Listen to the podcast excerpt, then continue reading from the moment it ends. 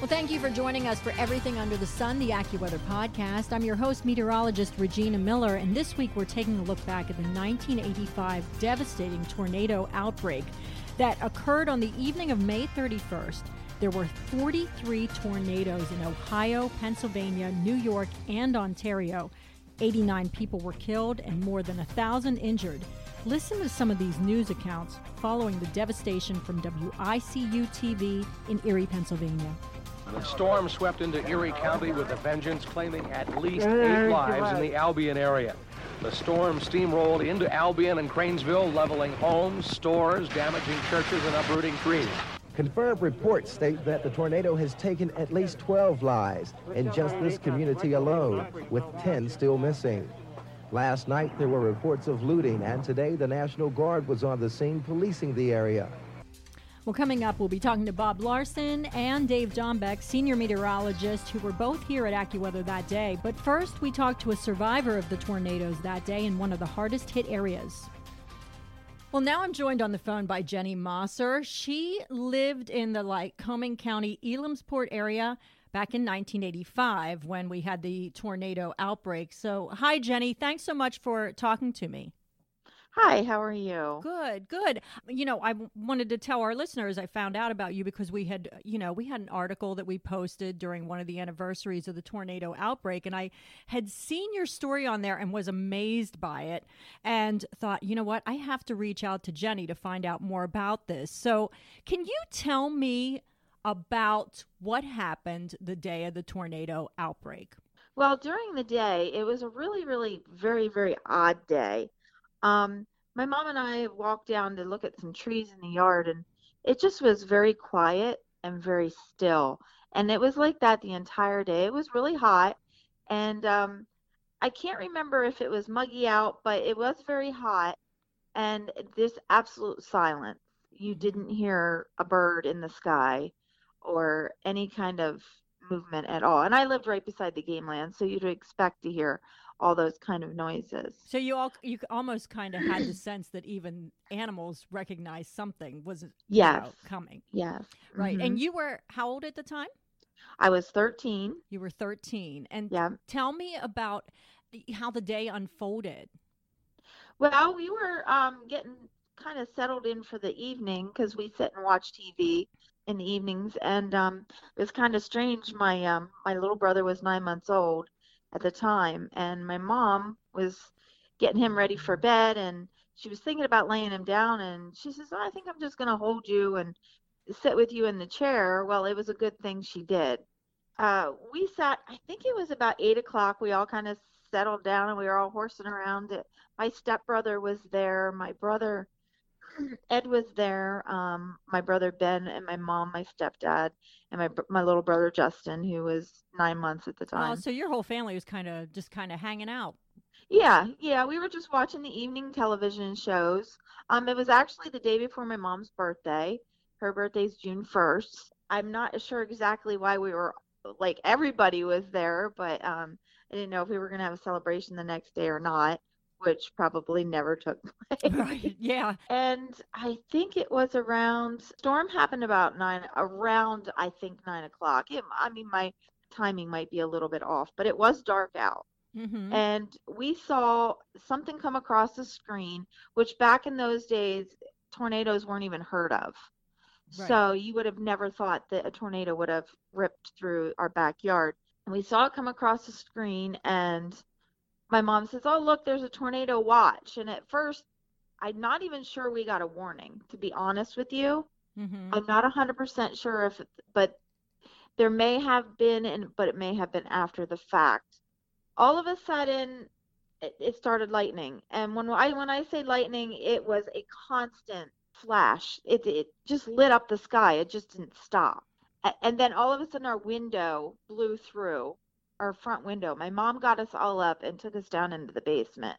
My stepfather decided that he was going to stay upstairs and open the windows because back in those days they told you to open all your windows. Right. Um, because we, I, I, remember we did a podcast once on uh, weather myth, like myths or folklore, mm-hmm. and people thought that it was a pressure change that caused problems. So they would think, well, yep. we'll just open all the windows. Mm-hmm. Yep, yep. Well, my as my mom was taking us uh, down into the basement, you could actually see the walls kind of moving, almost like the house was breathing. Wow. Um, you could feel the air. You could feel the air. My stepfather had opened the front door. He got sucked out of the door. wow. Um, he landed. Well, at the time I thought he landed on the road, but he had just corrected me and said he landed by the fr- the tree in the front yard. He was able to see. He was able to stand up, and he was able to see it take our barn. Wow. Um, it took our barn, and we had a bunch of. uh, We had a chicken coop. We had an outhouse, an old outhouse. We had um, some uh, dog coops and things out back. Um, kind of lived on a little farmette, and then the the barn, of course, which none of it was left. There was not a single thing left. so it went right through it. It went right through it. It completely took. uh, We still don't know where some of the barn is to this day. Wow. Um, but the the one funny thing is it um it we had some grapevines, and he had these big, heavy, thick um, poles holding it up. Well, that the it snapped. One of the poles snapped, but in the garden, right in front of it, was one of those little whirly, those little whirly things that um, oh, like the like the where kids would blow on them, like and it. kind of- Right. yeah. it was still there, did not move. Are you serious? That's incredible. Yeah. like it's so weird how that would be. Yes, yes. Right. And uh, well, we we got into the basement. Um, we went in probably in the wrong corner that we should have went into, but at that time, I mean, that's what we knew. Um, so we went into that corner, and later on, we had found out that the house has shifted, and if it would have shifted any more, it could have collapsed in on us. Oh wow. So it shifted off its foundation. Yes, uh, yeah, slightly shifted. Yes, it Mhm. took. We lost our back porch. We also lost our chimney, and then all the outbuildings. And but the house itself still still stood. So Mhm. we were very very fortunate to still have our home. So and your and your your stepdad too. Like what? So he was sucked out the he door. He was sucked out the door. Yep, he was literally sucked out the door. Yep. and then he was just out there kind of watching it unfold. Was he injured as this was all? N- absolutely not. I have no idea how he. Wow. yeah, he was. He's a hard-headed man, but Right. Um, yeah. Uh, my neighbors, God love them, um, they lived in a trailer right behind us, well, kind of catty corner from our house. They they came out their house. Their one daughter, they literally were hanging on to her while, like, to keep her from flying away from the wind. wow. So they they were they were hanging like she was actually, if if they wouldn't have had a good hold on her, they would have lost her. how old was so- she? Uh, she did was probably estimate? She was probably maybe eight or nine at the time she was she was a lot younger than me but And you yeah. had said uh, you lost a, few of your neigh a couple of your neighbors yes died. we in that? lost we lost two ladies um that were across the field from us two older ladies um the one lady's last name was taylor i can't remember the other lady's last name um we also i have friends who their house she was going down into her basement and her house just ripped right off the top of her. Um that was the weavers. Their their house just literally picked up and as she was going down into the basement picked up and come right off of the top of them Now and they, were, very fortunate. they they survived. yes they survived. Wow. yep. Wow. yep. And so, uh, you know, it's interesting because I grew up in Pennsylvania as well, and there was always this belief that the mountains and, and the terrain protected you from Mhm. tornadoes and that they just wouldn't Mhm. happen in Pennsylvania. right Right. Mhm. So you said that you did see a tornado. You believe a tornado watch came across, but um, Yeah. there- but it's it was very different at that time as well. Just because you don't have social media, you don't have different things informing you that this is happening, this is impending. right You know. exactly So- exactly yeah and after and and you say about the mountains um showing um when when we actually got to see it you could see that literally the the trees that were cut out on the mountain. Like the could- tornado actually came down the mountain. You could see the line of trees that were missing. So it just tore them out in a, a Yeah. like almost like a roadway that it made Yep. created. Yep, yep. Right. It was And- quite intense.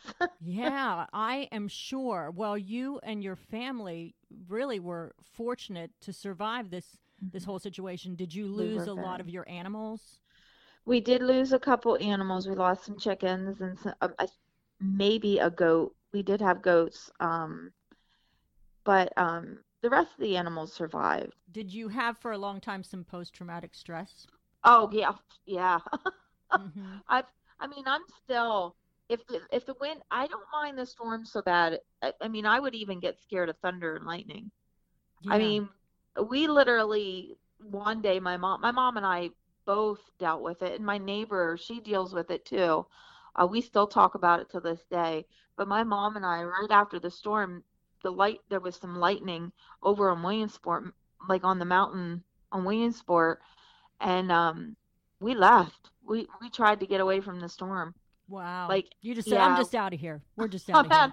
Yeah, but it it was tough. It was tough to, to deal with the storms because I mean it was it was a really scary night. So, and my Mhm. mom kind of giggles because she says I didn't hear the storm, Jenny, because you were screaming all the way down the steps. right. I'm sure I would be right there with you, Jenny. I would be right there with you. So, I mean, that was a really very very scary evening, and um, we're just thankful that we're all here to talk about it. But it was Yes. sad for the people who lost their lives and. Well, an amazing story. Thank you for uh, Thank you. sharing it with us. I really appreciate it. Absolutely, absolutely. Glad that I could. I am too. Now, for a breakdown of how the storms unfolded that day, I'm joined in the studio by Bob Larson and Dave Dombeck, senior meteorologist here at AccuWeather, who were here on the floor that day. Dave, you've joined me in the past. This is my first time having Bob in the uh, podcast studio. So, thank you both for joining me today. Yep. My Our pleasure. Our pleasure. Yeah, yeah. First, tell me, uh, you know, we'll start with you, Bob, like what your jobs were at the time back in 1985. At the time, I was doing a little bit of everything, only limited radio work at that point. On that given day, I was not doing any radio broadcast, but I was talking to a number of our TV affiliates and briefing them on the uh, upcoming five day forecast. And I'd work that afternoon. That in itself was a novelty for me because I was working early morning, so simply working during the daytime was different. And we could, during the course of that afternoon, while everything was very slow to take shape in terms of the storms, the handwriting was definitely on the wall. There were so many ingredients in place for a severe weather outbreak, and that really stood out. What about you, Dave? Well, myself, I was actually uh, doing some of the same um, stuff that I'm doing now with uh, looking at Northeast weather. I think my schedule at the time uh, was a blend of radio, did some uh, small, medium sized market uh, stations in, in uh, the Northeast, Pennsylvania, New York State, and New England. Uh, I think we had a TV station in Wilkes-Barre, Scranton at the time. Oh, Uh. I might have done like one newspaper. Newspaper was really not big at, at that time in, in the mid '80s, uh, and I was working that day, and you were working too, Bob. Uh, that that particular day, and it was a Friday. Yes, it it was. was. a Friday. Yeah, Let's kind of break down how the day unfolded. I know we had looked at this potential, and again, you got to remember this is so many years ago. Now we're modeled to death, and we've talked about that. How many different computer models We have so many choices today. and options. So many choices, yeah. you know, A to Z.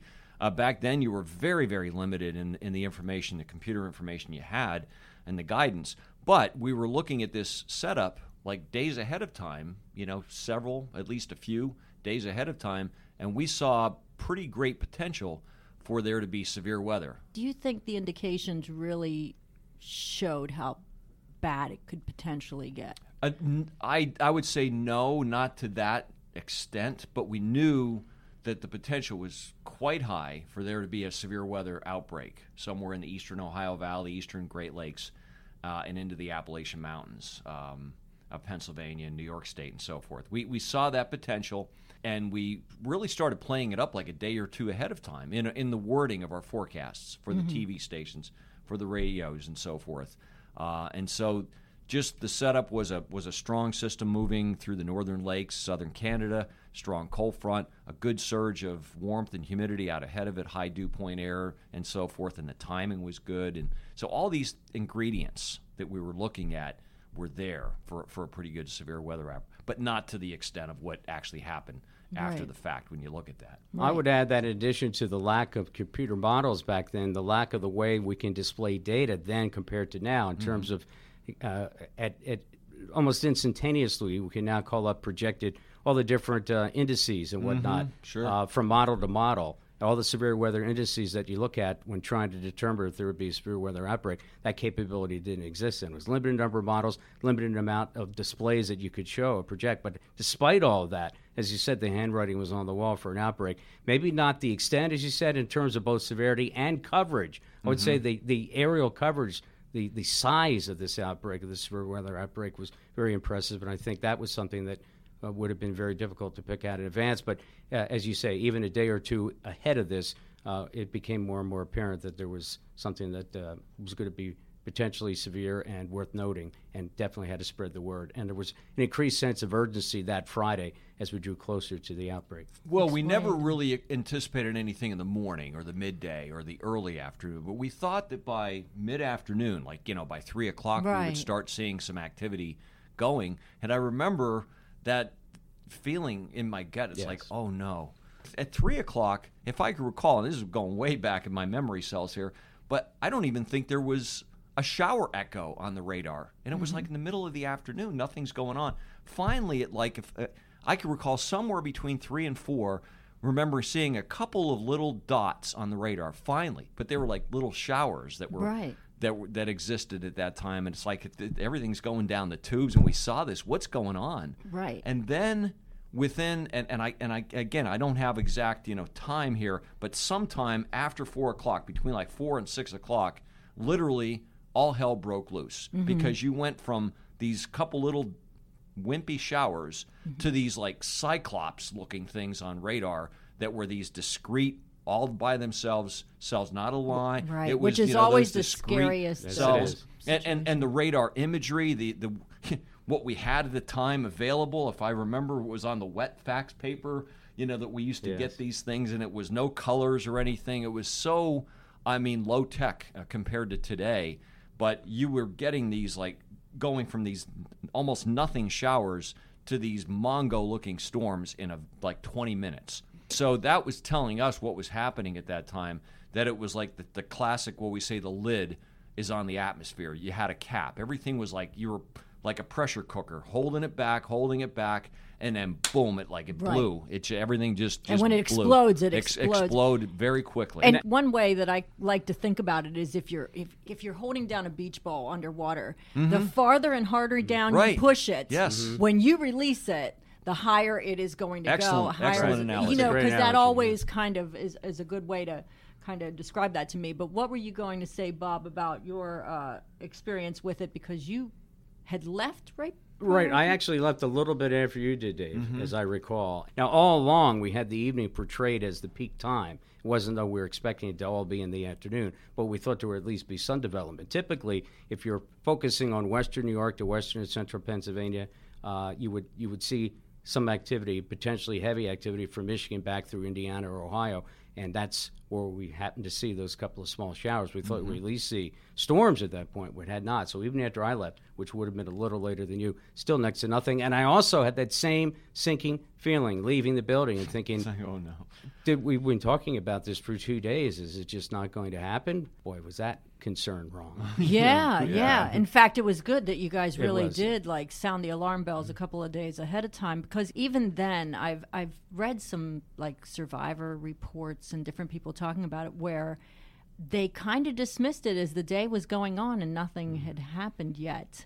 That's what makes it a really uh, bad situation. And what made this different? Because this was an extremely unusual situation for for the location. for the location, and not as much so, um, you know, farther west, west of the Appalachian Mountains, eastern Ohio Valley. It was it's prime time. I mean, let's face it. I mean, if I were to, if you were to ask me in in Pennsylvania uh, or near nearby, give me a date or give me an approximate time of the year when it's most likely to get a severe weather outbreak, including tornadoes, I would have to say late May. Yes. Or maybe It's a very Sure. Small window. is- yes. uh, from basically a 10 day, if not less, window from about May 25th to June 4th, Mm-hmm. somewhere in that window. And that was right smack in the middle of that. If you go back and look at previous outbreaks, so many of them occurred during that narrow little window of Yeah. time. I also want to double back and circle back to that idea of explosive development and the capping. That's something that we see routinely in West Texas along a dry line or something mm-hmm. like Yes. that up in Oklahoma where there's next to nothing. And in late afternoon or perhaps almost early evening, there's explosive development.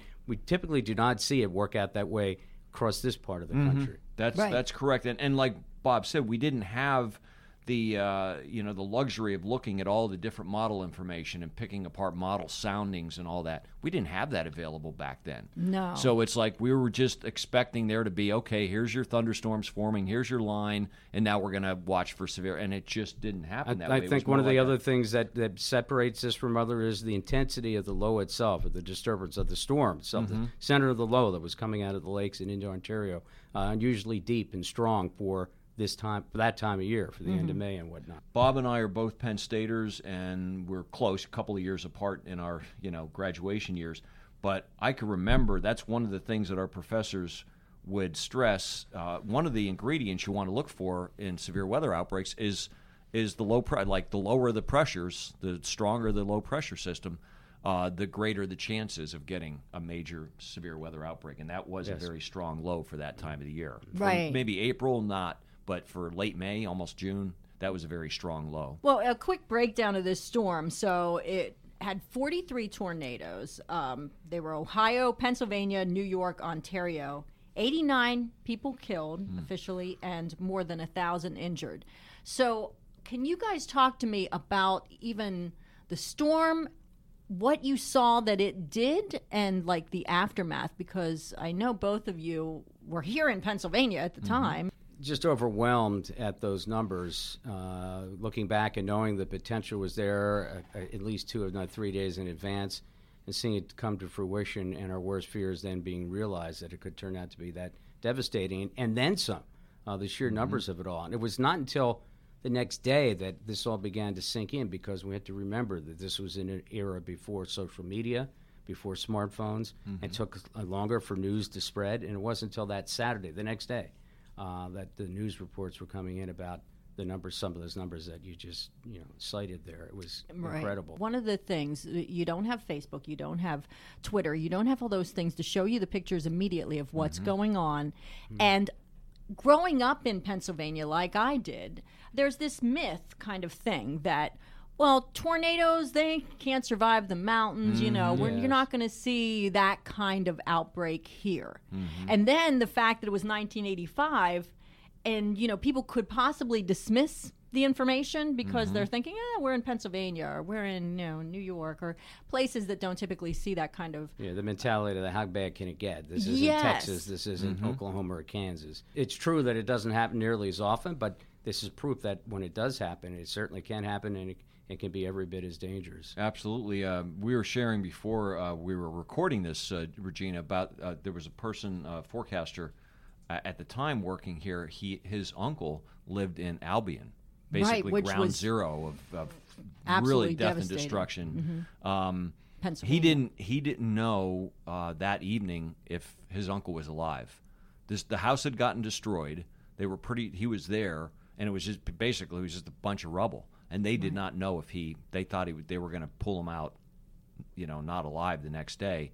They found him alive, injured pretty badly, uh, but alive. Wow. Saturday afternoon, like the next day, uh, they had to dig through all the rubble, all the and bricks rubble. and everything, but he, he survived, and that was he was just you know the, my my coworker that he was just freaking out, and not knowing if his uncle was alive. So Right. there's a real life story that you know Right. somebody's life affected big time. Right. So this was something I had not known about until talking to you about some reptile. Like, what was the situation there? The reptile, yeah. If the, the, the storm that, that went across central Pennsylvania hit northern Centre County, uh, and we were sharing this too. That to years after that storm hit, I mean, it just cut a swath through the uh, the Moshannon State Forest in northern Centre County and into Clinton County, and that went all the way east to uh, Allenwood, Pennsylvania, in the Susquehanna Valley, where Clyde Peeling's Reptiland is located and that went right through the park, and it damaged some of the cages and so forth. And the reports were that you know some snakes and All other these reptiles, reptiles are on the like, loose. loose because the Yeah. storm hit. That, that t- tornado hit right right through there. Uh, that was the same storm that hit northern Centre County, but we had uh, m- myself, another forecaster who's since retired, and this guy who didn't know if his uncle was alive. The three of us went north to look at the damage, and it was just unbelievable. Where you could just see it almost looked like a bulldozer that somebody just cut a, a bulldozer, a, a, swath, Wow. uh, through the trees. Everything snapped, and and it was the classic. Not everything blown the same way. It was the classic tornado damage where one thing would be blown this way, and then another.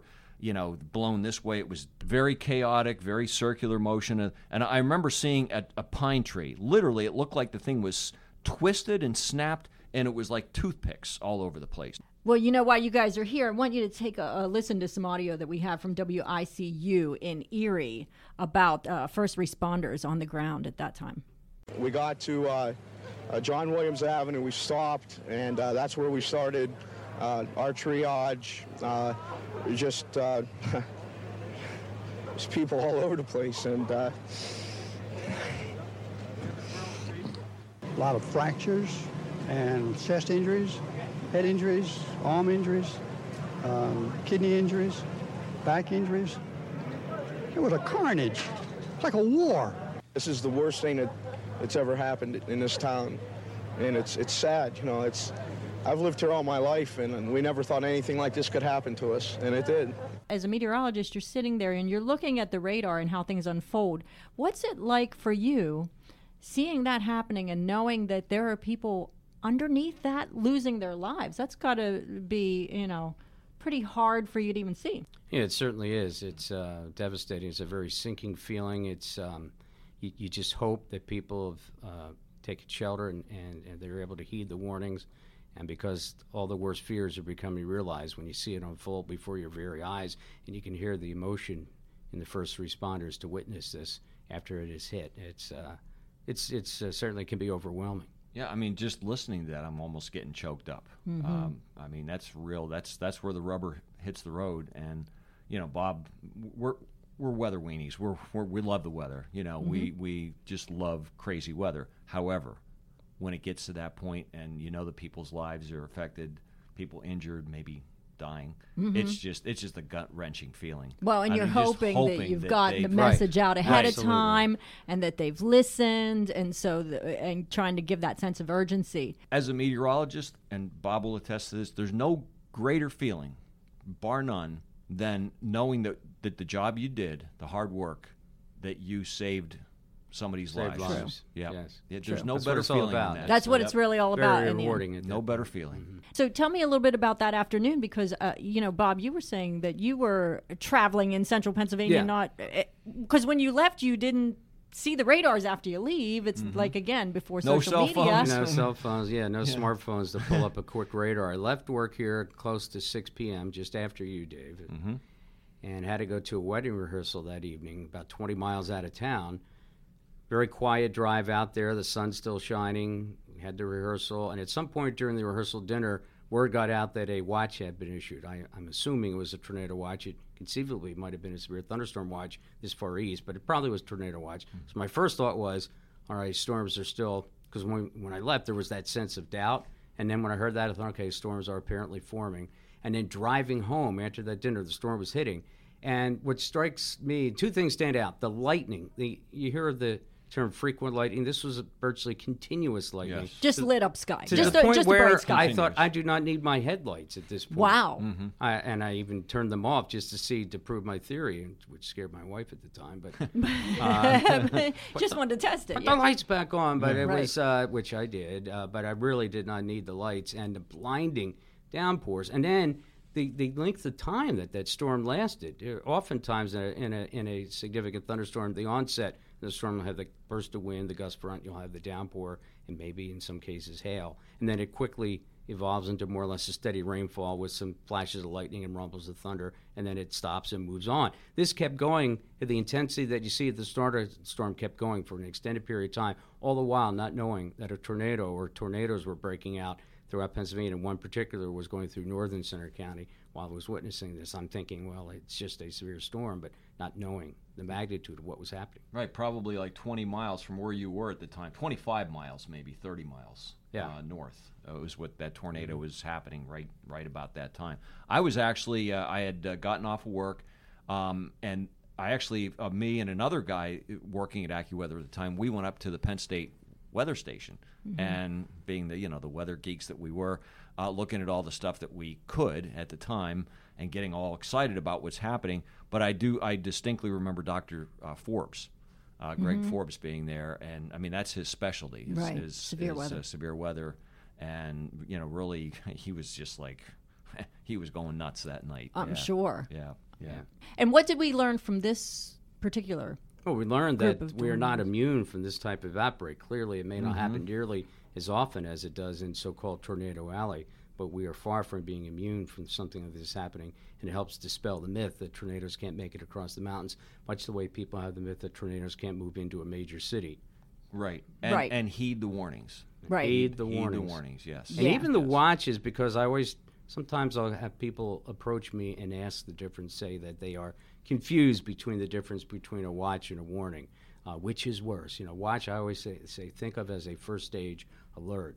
Be vigilant and be prepared to listen to any subsequent warnings that may come out. It's not a call to action, but it should, It's a it prep. should alert you to the fact that something may something serious potentially is going to happen, Mm-hmm. and then uh, be prepared to act accordingly if warnings are issued down Right. the road. Right. And the one uh, quote that I had, which I thought was pretty good, it was uh, from the original survey report from NOAA in 1985. And it was a quote by one of the uh, members of the team that perhaps the lesson to be learned from the 1985 outbreak is that under proper atmospheric conditions, major tornadoes can occur irrespective of location and terrain. Boy, You know? Absolutely, I couldn't well have put. said it any better. Very well That's put. perfect. Right. Yeah, Well, thank you both for joining me. I appreciate it. It's been my pleasure.